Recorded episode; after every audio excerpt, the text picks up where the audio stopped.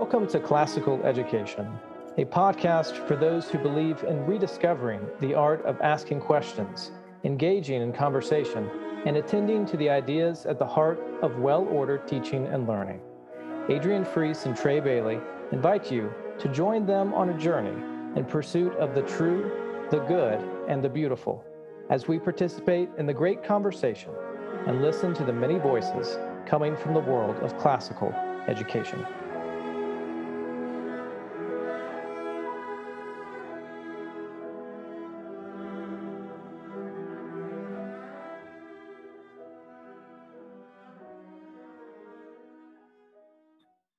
Before our episode today, we would like to tell you about a special promotion we are running with our friend Joshua Gibbs for the month of June. Joshua Gibbs is a teacher, a lecturer on pedagogy and great books, and the author of How to Be Unlucky, Something They Will Not Forget, and the forthcoming Love What Lasts. The first Gibbs Classical Online Summer Conference will be held July 8th through the 9th, 2022. Over the course of two days, Gibbs will deliver eight lectures on topics including how to write, implement, explain, and defend a classroom catechism, and what is bound to be one of my favorites, how to fix your faculty development program and attract better faculty. He will also host two Q&A sessions for attendees. For listeners of the Classical Education podcast, Joshua Gibbs is offering a special price for those who register during the month of June. If you would like to know how to register for the Gibbs Classical Online Summer Conference and receive a $100 rebate on the registration price, please email us at beautifulteaching at gmail.com. Again, that's beautifulteaching at gmail.com. Let us know that you are interested in saving $100 on registering for the Gibbs Classical Online Summer Conference, and we will let you know how. And now, please enjoy our show.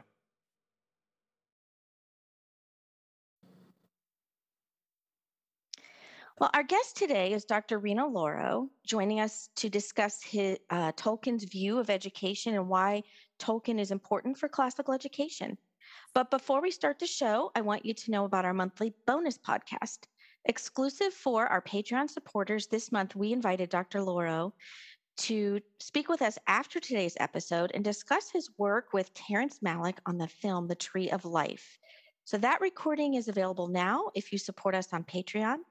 In addition to exclusive access to bonus episodes, our great conversation partners are invited to join us for a live interactive discussion each month. Visit patreon.com forward slash classical education so you can immerse yourself in a classical education experience. You can also visit our website, classicaleducationpodcast.com, and there's a link to our Patreon page so you can join from there. Well, Reno, we are super excited to have you as our guest today. Thank you so much for taking time out of your very busy schedule to join us on this exciting and much anticipated topic. We did a we did a um, survey a couple of months ago asking people which topic they would be most interested in. Yours was one of the uh, questions in the survey and it came out on top. So I know our listeners are anxious to hear hear about this. So Trey, why don't you open up with the question uh, that you had prepared for the opening of our introduction to Reno? Wonderful, Reno. Thanks for joining us here. I should like to begin with the name of a man who uh, may be considered to be uh, of a myth and a legend himself. And I wonder if you could just answer the question simply who was J.R.R. Tolkien?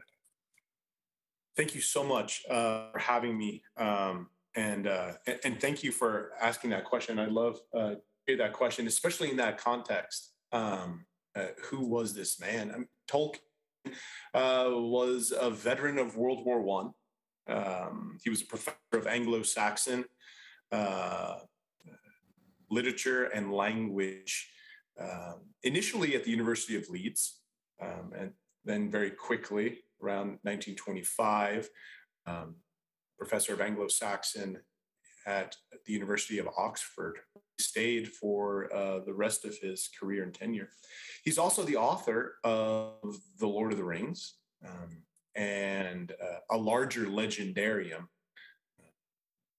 collected in the Silmarillion uh, and the Hobbit, though there's a, a, good story about that as well. I think most importantly, um, uh, and personally for him, uh, he was a lifelong, um, very devout, uh, pre Vatican II Roman Catholic, uh, a husband, uh, married to his childhood sweetheart, and a father of four children, um, which I think is a large role too in just the uh, the the reality of his life and work. He's also a great friend, uh, friend of uh, uh, many scholars, uh, and friendship was a tremendous, tremendously important um, activity and and role that uh, he played and he sought in others. And principally, um, throughout much of his professional life, his great friend, as we know, was C.S. Lewis, uh, but friends of other great scholars uh, in Oxford during this time. For instance, uh, R.G. Collingwood, the great uh, Roman archaeologist and historian, uh, Father Gervase Matthews, who was uh, the foremost scholar of Byzantine history and studies at Oxford. So, uh, a man of, of uh, tremendous experience and insight and passion, um, and a man of uh, very uh, dedicated uh, family life and uh, friendship. You mentioned The Lord of the Rings, and I would imagine that most people are first introduced to Tolkien through that work. And most people probably think of uh, Tolkien uh, in in his uh, as the author of those uh, wonderful books, or perhaps people have seen the the recent films made that are on those on those books. I wonder for this conversation in particular, do you think you could talk about why Tolkien is important in the world of classical education? Yeah, yeah. So this is a, a, a growing question that's very uh, close to my heart.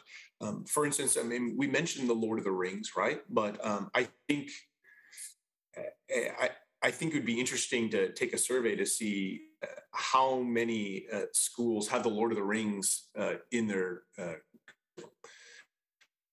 generally, the the classical world encounters Tolkien through the Hobbit um, which originally wasn't even part of his legendarium. It was a story that um, he didn't even want published. It was something akin to uh, Farmer Giles of Ham or The Smith of Wootton Major, uh, which was just kind of an experiment in storytelling with a little bit of uh, relationship to language. He mentions uh, uh, in a letter that there's a lone philological remark uh, in that text. So we we uh, generally only really encounter him through the Hobbit, um, but um, I think, um, and my hope is, in the kind of brief time that we have here, that we'll see that Tolkien's project as a whole and his view on the relationship, the inextricable link between language, literature, history, and human anthropology, right? Uh, um, is uh, precisely the kind of synthetic view, to borrow a term from uh, uh Charlotte Mason. I think Karen Glass uses this term um, a lot in her uh, work on Charlotte Mason. This synthetic view of learning um, is precisely the model that we want to pursue in our classical schools um, and our approach to classical education but I think often we find challenging precisely because uh, Tolkien, um, as a scholar, um, not just the author of The Hobbit or The Lord of the Rings, um, is often uh, overlooked. Hmm. Well, we're only a few minutes in, and you've already mentioned Charlotte Mason, so I'm sure Adrian is eager to jump in, ask questions uh, related to Tolkien, but uh, likely to, to, to make that uh, connection again. Uh, before we turn it over to Adrian, I wonder you mentioned uh, Tolkien's interest in language. Could you say a bit more about his relationship to language? My, my understanding of Tolkien is that he had a uh, a rather unique and special relationship with language uh, throughout his life. Yeah, so the, the story is actually uh, um, very narrow but deep, right? Um, non multa.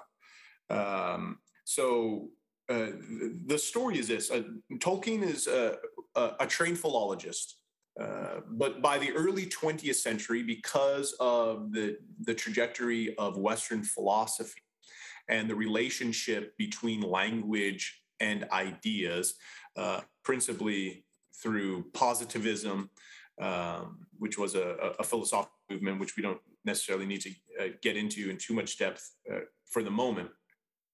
His view of language and his particular craft and trade was beginning to be looked upon with suspicion um, and was c- continuing to be transformed into the modern kind of linguistics departments that we know about. Okay. So he's coming, uh, he's trained, he's really a 19th century man uh, in when it comes to to education. Now, this was important uh, in Oxford as well, right?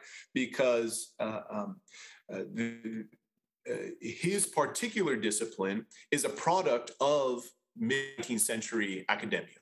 Uh, philology uh, came about in the same movement as um, archaeology and the professional study of history. Philology simply is, um, and he would he would say this as well, um, a, a, scientific study of uh, language um, and the changes in language in order to uh, better understand the world in which language is used and to recover uh, ancient languages. So, for instance, in the 19th century, we have um, philologists who are making connections between Sanskrit and right? And they're beginning to say, wait a second, there's some larger relationship here that we can say without um, w- without any doubt that these two words um, are related. They come from the same language family. This is where we get uh, the, the reconstruction of what is now known as Proto Indo European, which was um, an ancient family language um, of which uh, um, uh, hundreds of, of um, contemporary languages are born from. So Tolkien is a firm believer in this. Now, there's uh, uh, in Oxford, so cut to the chase, in Oxford, however, in the late 19th century, we also have uh, um, uh, the the birth of uh, kind of modern kind of literary studies and and literary ideas. And so, uh, as well as psychological and scientific uh, uh, ideas that are beginning to kind of push into the, the Oxford faculty. We should also know in the 19th century, the faculty of Oxford uh, University, which is really a collection of colleges uh, under the flag of the University of, of Oxford, so they're independent colleges. Um, the faculty of the University of Oxford in the 19th century doubled something like 20, let's say 25 to 50. These are, you know, approximates, but um, um, I think it's like 24 to, to 46 or something like that.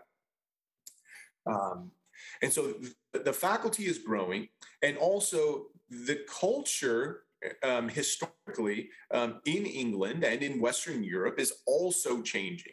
Um, so we should also kind of in the back of our head have uh, the growth of industrialization, modernization, and the birth of cinema, the birth of wireless telegraphy. All things are coming into play. At Oxford, um, uh, what he quickly began to see was that there was a division which he called artificial, pseudo technical um, uh, separation between the study of language um, specifically English, which was beginning to be viewed as the root of the English language. He incidentally would say it was full bloom, a full blooming flower, um, of which uh, he borrows from or shared the view from Lewis's friend Owen Barfield, that um, old words are not old, um, actually new. Words that we're using now are the old words, right? Um, but that that um, that the study of this language and the study of the literature began to separate more and more. Uh-huh. And really, friendship with Lewis was born over trying to, at least in their tenure at Oxford, to kind of bridge that gap and to say the study of the history of England is also um, the study of the history of the English language. And the study of the history of the English language is also the study of a people. Uh, and so I think there, you know, he called, he called this artificial division uh, uh, basically an academic apartheid. Yes, right? oh, I was uh, waiting. I was going to quote that. oh, good, good, good, good. Please, yeah, yeah. Please go ahead. Uh, yeah, a good place to stop. Well, I, I, okay. So, re, uh, so just for our listeners, our Reno um, had us read a valid. It's called Valedictory Address to the Oxford to the University of Oxford, published. Uh, well, given I guess June fifth, nineteen fifty nine. It's a valedictory address, and it's very interesting. Um, because it does unpack this same idea that we hear, like from Karen Glass talking about Charlotte Mason about the idea of synthetic versus analytical and teaching holistically uh, first before we get into analysis as teachers. Mm. Okay, so this is where we tie into the idea of of a, a more connected curriculum where everything is tied together and not segmented into different subjects. So I think what Tolkien was uh, was saying in this address, and Reno, please correct me if I'm wrong, the gist of it was he, he was very distraught over the important idea that they were wanting to separate literature and language into two different courses of study. And so he did not agree with the um, changing of the name or the name of the, um, the school. He says um, it was called the Honor School of English Language and Literature. And he goes on to then say that it should be sufficient to just call it the School of English um, and he even says, I should be well content with literature if letters is now too archaic. And he, he brings up a really great point as well, which I really loved, is pointing them back to the tradition of the trivium in a sense. So he goes into talking about the tradition of grammar um, from the ancient sense and how literature and letters, language is all tied together as one.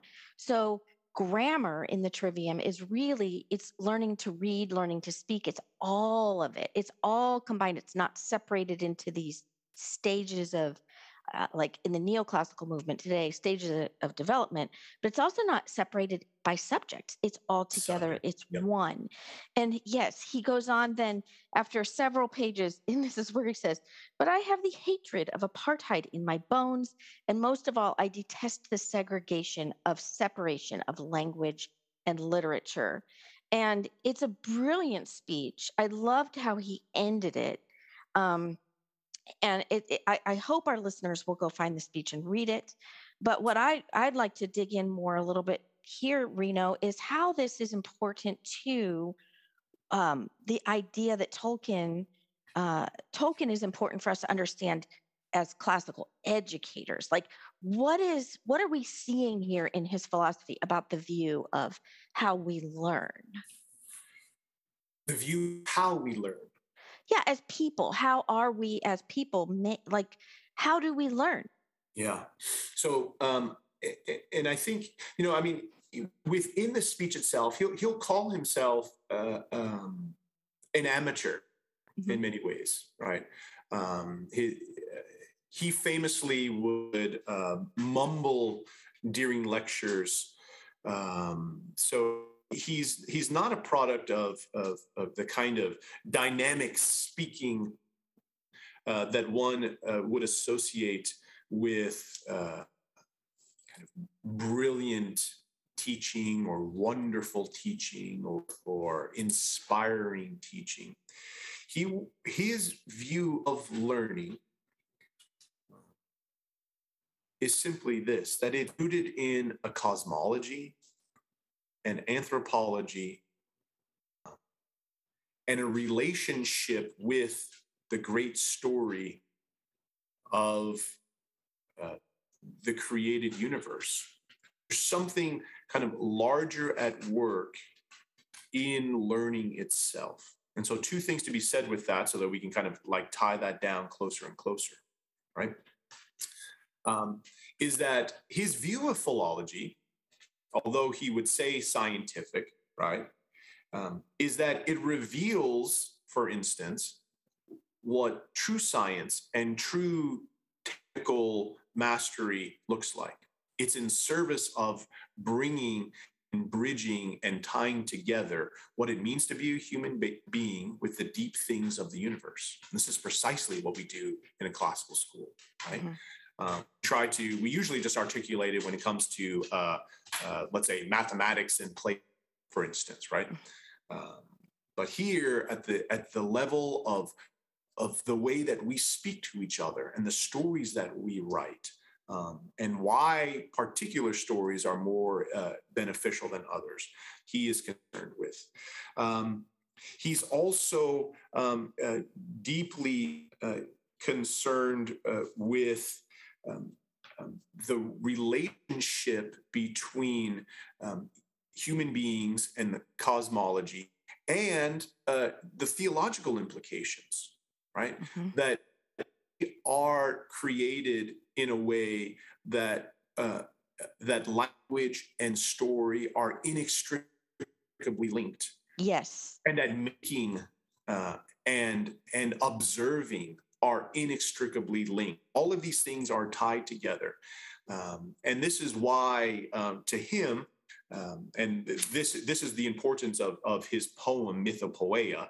Um, is actually a far richer uh, philosophical project of which my, my dissertation uh, is about. And this is why, principally, my desire to kind of connect Tolkien's kind of philosophy here to uh, classical education and vice versa. Um, that that there is a larger project at work which um, is revealed to us uh, in the particular Christian story itself. Yeah. Who yeah. we are, who we are uh, uh, as uh, kind of created human beings, um, and how we speak, how we tell stories, um, should also be reflected in how we teach and learn and study, and what we teach and learn and study.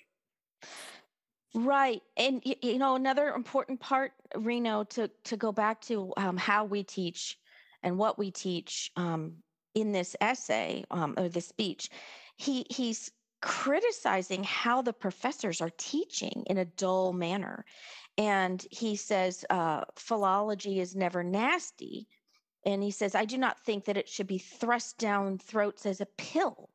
Um, philology is the foundation of humane letters misology is a disqualifying defect or disease. And then he goes on to say, dullness is to be pitied.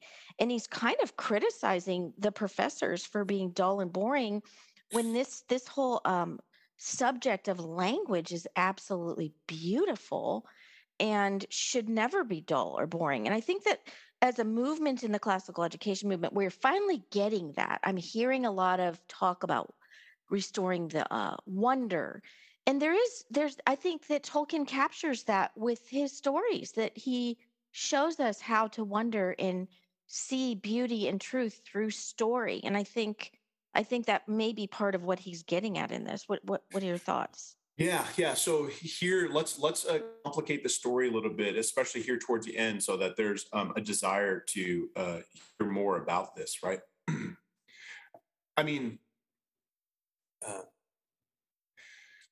the dull and boring there, there's there's two things going on for those readers who are going to uh, investigate the valedictory address. Uh-huh. One is um, the we see his final departing shots to um, to the birth of the modern university. Yes. Um, that schools are. He talks about uh, those in power need uh, degrees. Um, so there's some relationship between degree seeking and granting um, and the relationship to power itself, which is, I mean, huge for him. We don't only just need to think of simply the ring of power, for example. Um, he also talks about uh, um, programs being created, built up from a planned economy, right? Mm-hmm. So here we have the kind of the birth of uh, of a technocracy that Tolkien is sending his departing shot to. And it's uh, influence in contemporary education. Um, and also, what Humphrey Carpenter mentions um, in his biography on the Inklings is um, a shot to what Tolkien said he abominated, um, and this might be surprising to some of our listeners um, liberal studies. Mm-hmm. That there was a belief that if you just studied contemporary literature, literature that um, that that delved into uh, um, the human condition, right? So here we have kind of the Freudian psychological movement that's come out of the uh, turn of the century with literary studies, um, mixed with kind of a contemporary, emerging contemporary, uh, uh non uh, theological ethics. Um, that that the the the proponents of literary studies thought that if you read enough good literature, that it would improve your character and improve your knowledge. You'd become a sophisticated, knowledgeable, and even upright human being. I think okay? a lot of classical educators believe that too, Reno. So yeah, yeah. So it, so here's the thing, we're, right? We're starting to kind of split between the way that, that um, we talk about particular things in classical education and maybe the kind of baggage or the holdover um, uh, uh, of what we are thinking about or imagining when we understand this. So yes. notice that Tolkien says that philology is the foundation of what? The humane letters, right? philology is the foundation of humane letters.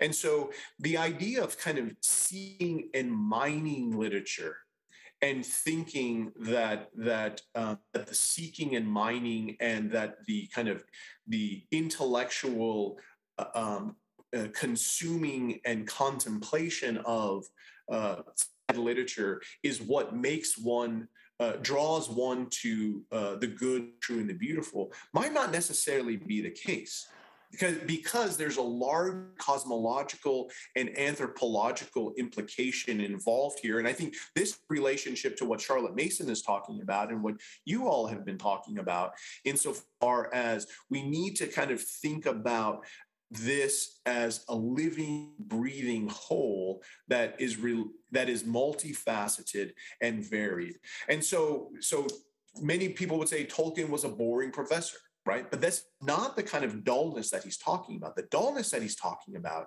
is the dullness of the artificial, uh, the lifeless artificial, the lifeless technical, the lifeless, uh, um, uh, uh the, the lifeless uh, liberal education that one might uh, encounter today um, in the, the public sphere, for example.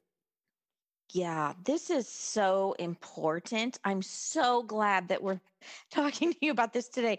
Trey, I'm sure you're itching to ask some questions or make some comments because I've been kind of taking over here. Go for it.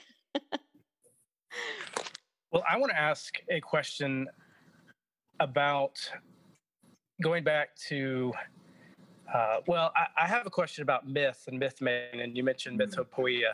Yeah. And so perhaps we could uh, circle back around to that. In a, but before you do that, talk to us a bit about Tolkien's relationship with trees. Oh yeah. Yeah. Um, so he Tolkien was a a uh, a, a lover of of of the natural world, of all variety of flora and fauna and and in particular trees. And I think there's something uh, uh, tree that uh, that captured the, the the deeper implications of this um, broad interpenetrating relationship between language, the natural world, um, and uh, and the the unseen world, uh, so to speak. It's captured beautifully. I'm not a big fan of a lot of what's in it, but the the Tolkien film. So there was a film uh, that came out, I think, three years ago now, um, biography of it wasn't hagiography enough, but um, it was a, a suitable biography um, in which he's talking to his mentor about um, the word is used for oak. That that trees are more than just uh, things that give shade or can be used to get fruit or things uh, make paper. Right here, we see that kind of consistently, it is simply a thing. Uh, that that there was a world and a time in which the language that we used and the stories that we told saw trees and forests as uh, um, as places of encounter of something deep and magical and rooted, um, mysterious and unknown, life giving, um, and also, in, in some ways uh, useful. And so um, I, I, think for him, that the tree itself um, has always been a picture of uh, the possibilities that have been forgotten forgotten relationships, which people can read more about, for instance, in Owen Barfield's Poetic Dictionary. Um, is a great resource uh, on that. But um, the possibility of re enlivening in what it looks like that if we just simply kind of change relationships to trees, we would begin to see a changing process in, in what it means to kind of re enchant the world itself. Yeah, you know, Reno, it's interesting that you say this, Trey. I'm really glad you brought this up about trees and and Reno. What I'm hearing is so we're going back to this medieval view of the world being viewing the whole world as one big connected cosmos, and that's where when we ask the question, "What is classical education?" we're trying to point everybody back to the tradition. It does have serious implications when you understand that the view of the the whole cosmos was one big relationship. So I think that's kind of what you're getting at. Is is that right? It is. I, it, it is on at a at a basic level. And here we should say, and I just want to kind of put do one last bow shot uh, um, to uh, across the bow of, of class education and, and maybe some sacrosanct um, uh, beliefs. I absolutely adore Lewis's discarded image. I think it's an essential text. It should be a part of uh, yes. uh, kind of any uh, medieval history course, um, and at least read by anyone who cares about classical education. Agreed. Agreed. Thank you for bringing that up. Absolutely. Yeah. Now, w- what Lewis does say, though, um, is that he doesn't think that this uh, medieval image of the world can be uh, revived. Uh, and in many ways, he's correct, right? Like we cannot kind of go back into the past way. Mm-hmm. Uh, but I do think there's also something there that we see in the kind of uh, the the Lewis school of classical education, let's say, right? Lewis is dear to our hearts um, for a variety of reasons, and uh, more so than others within uh, the classical world. There's something kind of noetic and graspable about Lewis um, th- that he makes sense. He makes us feel good about ourselves because we feel smart when we read Lewis. Yeah, in, in that's ways, so right? true. It's like reading yeah. Locke. This is why um, reading Locke in a humane letters class is so good for students uh, and bad. Like students feel really smart reading Locke. I get what he's saying, um, and that's kind of dangerous in its in its own right. But for, there is um, something that that I think a Tolkien uh, uh, view a Tolkien school of classical education affords us. There is a cosmology that we are tasked with recovering, right? Mm-hmm. And living into. It's part of the project of classical education. It's not just a, a school of ideas, it is a cosmology that we are building um, in these schools and and and trying to kind of reorient our children towards for the future. That Tolkien believed that um, that we can recover a forgotten cosmology. Yes. And that is at the heart of what a healthy classical education is about reorienting our students towards this new cosmology and living a full human life in this new cosmology, not just a noetic exercise um, in understanding the interrelationship between discrete topics, but forgetting the fact that there are discrete topics. It's kind of like the mythology. Once a culture uses the term mythology for its stories, it no longer functions as myth. This is what I tell my students, right? Um, it no longer functions as myth. The Greeks never saw their stories as mythology per se.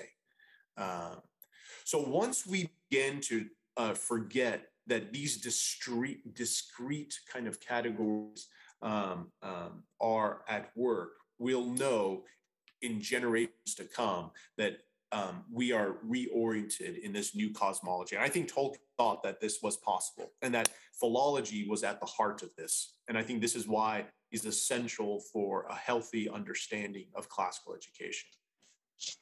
Oh, that was so well said. I can't wait to go back and re-listen to this. that was so brilliant, Reno. Thank, thank, I mean, uh, like, I wish uh, um, uh, it, it, it's it's Tolkien. I think we need to like invest more time uh, into him and contemplating what is really going on here with this kind of sim- this seemingly uh, strange uh, old man who has a proclivity towards fantastical stories. You, you know, Reno, I think also just from just from reading this little uh, valedictory speech and some of the chapters from The Inkling by um, Humphrey uh, Carpenter, Carpenter mm-hmm. I gathered, and I really didn't know anything about Tolkien before, but what I gathered was he loved learning, and so he carried within him the spark that most children have between the ages of three and seven, and then they lose once we've bored them to death in school. Mm, yeah. Okay. And so he kept that spark that we don't want our kids to lose. He kept it. He was passionate as a learner and he self educated and he yeah. loved it. I mean, I gathered how much he loved learning language. He was passionate about it because he discovered a truth a goodness and a beauty in language that mm. captivated his wonder the wonder within him and it spurred him into wanting and being hungry to know more and more and he became the expert he was because of he never lost that sense of wonder i don't know what magic happened that didn't kill that sense of wonder but that's what we want for all of our students well, I think it has something to do with with our relationship, as said in so many words, with with the created order. And I'm I'm glad that you brought up Lewis because notably it was it was his friendship with Tolkien and, and conversation with Tolkien that that brought Lewis from, let's say, a, a deep and uh, abiding interest in stories from the past to see how those stories actually re- reveal truth. Mm, yeah. And so let's let's sort of lean into the the strangeness of Tolkien a little bit more. I've been spending a, a bit of time with uh, Stratford Caldecott's uh, Secret Fire uh, vision of J.R.R. Tolkien, and one of the things that he he gets to in the early chapters is this description of Tolkien's understanding of what he was up to in his study of language and of his uh, study of of myth in some ways, he he describes it almost in language that we would perhaps ascribe to uh, the inspired authors of Scripture.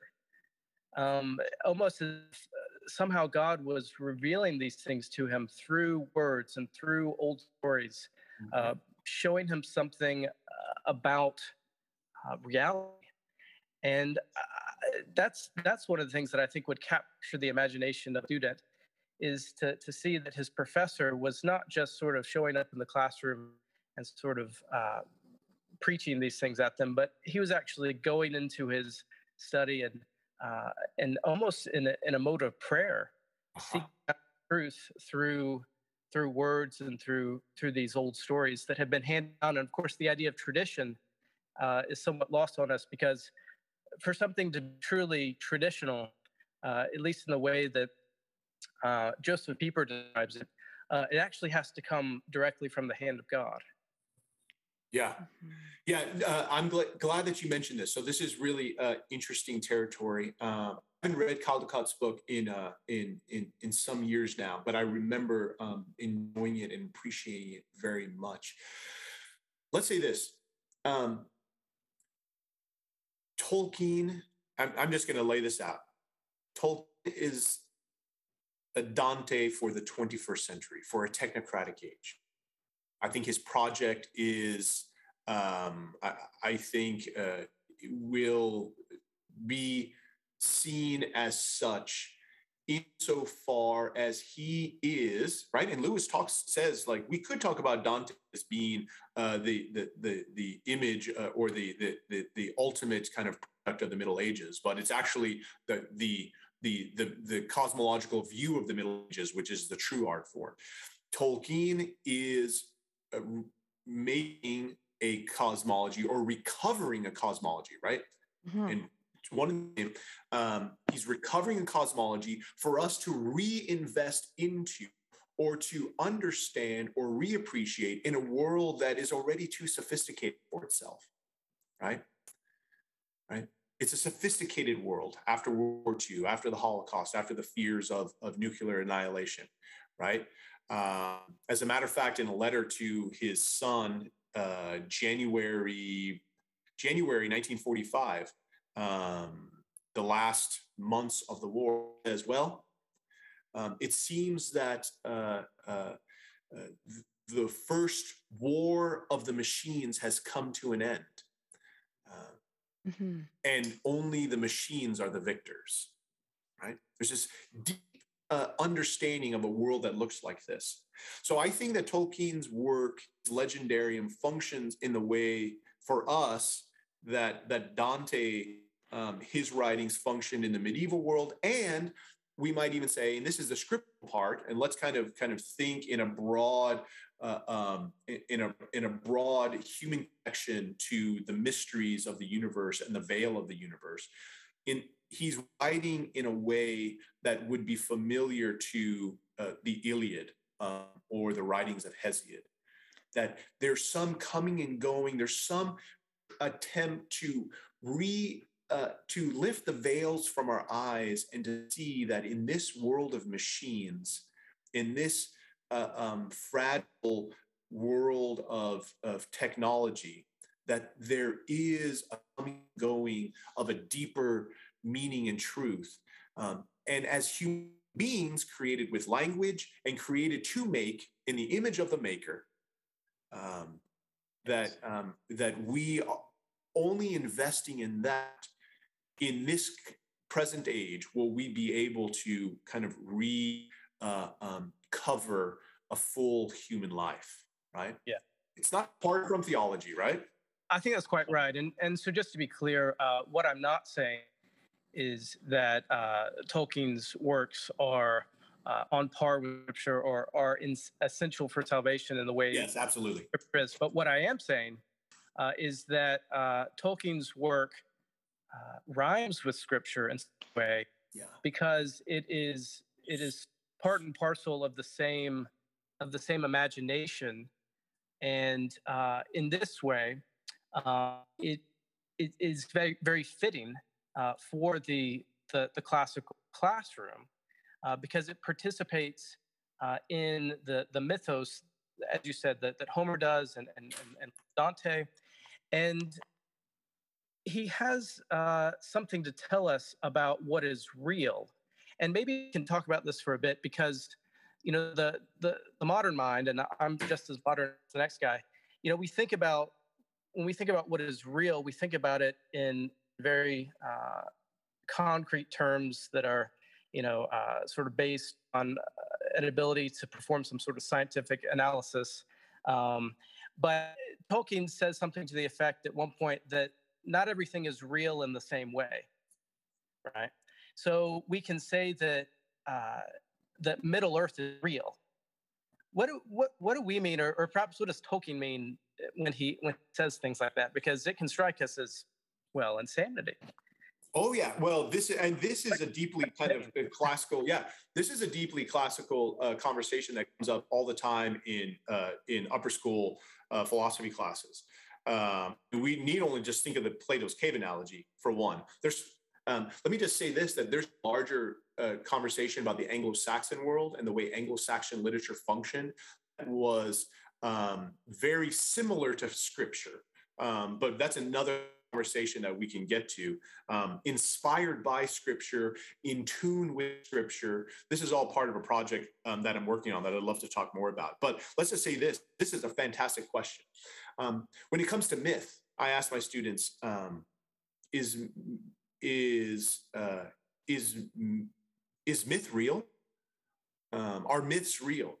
Um, and they know that the answer is uh, they're true right even the question of asking the the real um, or is it real uh, we mean that that's born from a kind of a, a contemporary modern uh, uh, idea that's born in 19th century germany the idea of wissenschaft uh, is this verifiable? Um, do we have data for this? Um, is this um, uh, can we concretize this right? That's that it's the wrong question right? Um, uh, is it real? It's true. It's true. Um, and i think even reorienting ourselves in classical education now this is not to say that we can't know what is real um, but we need to know very clearly what we mean by the idea um, of what is real are vampires real uh, are werewolves real? Let's say um, they're true. Mm. As a matter of fact, um, the idea of werewolf, uh, a wereman, um, or, uh, or, or man wolf, Tolkien talks about wereworms, wereworms um, in The Hobbit, right? Um, the idea of human beings who can become dragons. And as a matter of fact, and here's a little um, uh, hint at the I, I teach The Hobbit. Um, the entire story it's not about, it's not necessarily about Smaug. It's about human beings who become dragon-like, right? Um, so I tell my boys like, are there? Uh, be careful. There's werewolves out there. Are they real? Was uh, uh, well, it's true. And the only people who have actually seen werewolves turn into wolves um, are those people at the moment in which they're being eaten by the wolf, right? And God forbid that anyone ever sees that moment, right? Mm-hmm. That is true, right? Mm-hmm. That is true. So I think that's the kind of world that Tolkien is trying to draw into, to be able to speak in terms like that. Are there monsters in that forest? There's monsters in that forest. Oh, that's not real. I don't know, but it's true. And I want to find out if you go into that forest at night and see if a monster happens to be um, walking, you cross paths with that monster, right? That's the language enchantment. Um, yes. Yes. So. Yeah. And it reminds me, I had a conversation with uh, Ben Lyda on Shakespeare, teaching Shakespeare. This is one of our first podcasts that came out. And he talked about how you don't need to over explain Shakespeare or any of these complicated texts to children because they know that dragons are real. They know there's evil in the world. Yeah. They know yeah. that that is true. And so that's why story awakens us. And, and even thinking back to C.S. Lewis, uh, the truth of myth is what brought him to Christ. Yeah. If, we know the story of C.S. Lewis and how he came to Christ, it's because he realized the truth of myth. right? right? and that's actually the birth of the poem Mythopoeia. It was actually a walk with um, Lewis through Addison's Walk. Oh, um, and the conversation is captured in the poem Mythopoeia.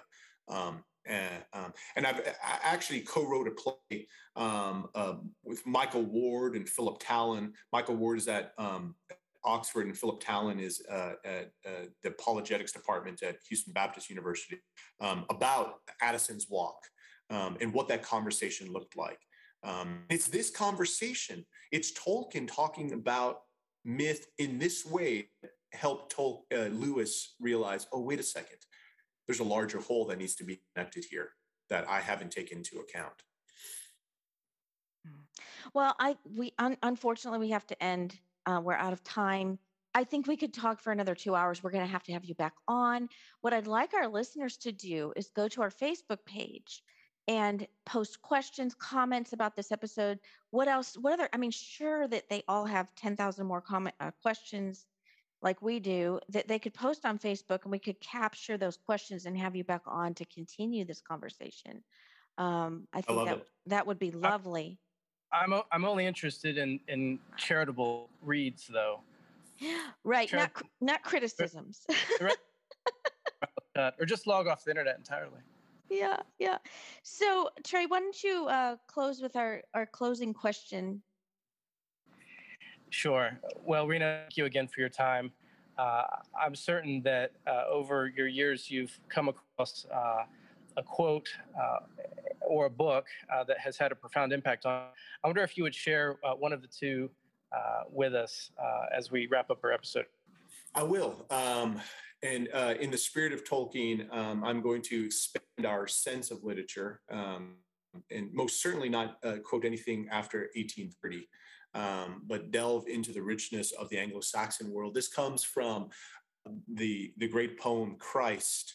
Um, uh, in the Anglo Saxon world, it was used as part of uh, the An- Advent uh, liturgy. Um, this is um, uh, the portion that I want to read that was uh, so important to Tolkien. Alla rendil englabiortast, offer mirinier morim sended, on soltfe sta, sun en leoma, ort offer tunglas tu tida, gewane, of stilfum the simle in letes. That is translated roughly as, O Earendil, brightest of angels, sent to mankind over Middle Earth, righteous sun's radiance, splendid above all stars. And of course, um, the quote is talking uh, about the advent uh, of Christ here. That's beautiful. Thank you, Reno. Thank you. Thank you so much for listening. We invite you to experience the art of teaching through interactive learning communities at our Patreon page Visit patreon.com forward slash classical education. Also, be sure to join the conversation on our Facebook community at facebook.com forward slash groups forward slash classical education. We are a listener supported podcast, so your support makes this podcast possible. As the great artist and educator John Ruskin once wrote, Well, my friends, the final result of the education I want you to give your children will be, in a few words, this they will know what it is to see the sky they will know what it is to breathe it, and they will know, best of all, what it is to behave under it, as in the presence of a Father who is in heaven.